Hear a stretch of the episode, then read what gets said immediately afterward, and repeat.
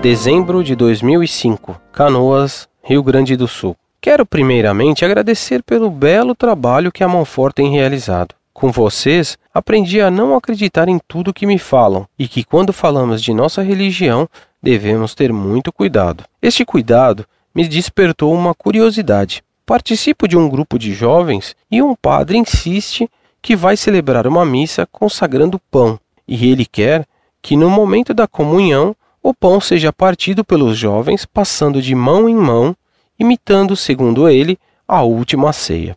Pelo pouco que conheço da nossa doutrina, este padre já erra no motivo, pois nós católicos não imitamos a última ceia, mas sim renovamos o sacrifício da cruz. Porém, a pergunta que me fez escrever-lhes é: é correto consagrar pão? Gostaria de pedir desculpas por estar enviando outra carta, mas essa questão está me incomodando profundamente. Não quero participar de uma celebração que cometa erros tremendos dentro da casa de Deus.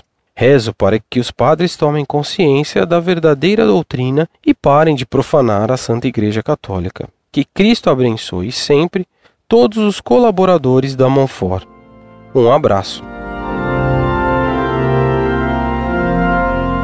Muito obrigado por sua confiança em nós do site Monfort, assim como pelas palavras de elogio a nosso trabalho. Você tem toda razão em não aprovar o que esse padre está fazendo, e tem razão também em notar que a missa é a renovação do sacrifício do Calvário. Consagrar um pão comum é errado, porque permitirá que facilmente lascas de pão se percam. Ora, em cada partícula da hóstia consagrada está Jesus Cristo inteiro com corpo, sangue, alma e divindade. O que esse padre se propõe fazer permitirá que muitas partículas sejam perdidas e profanadas. Portanto, ele está propiciando muitas profanações do corpo de Cristo. Não participe então desse ato que causará sacrilégios. Aproveito o ensejo para lhe desejar um santo Natal para você e para sua família.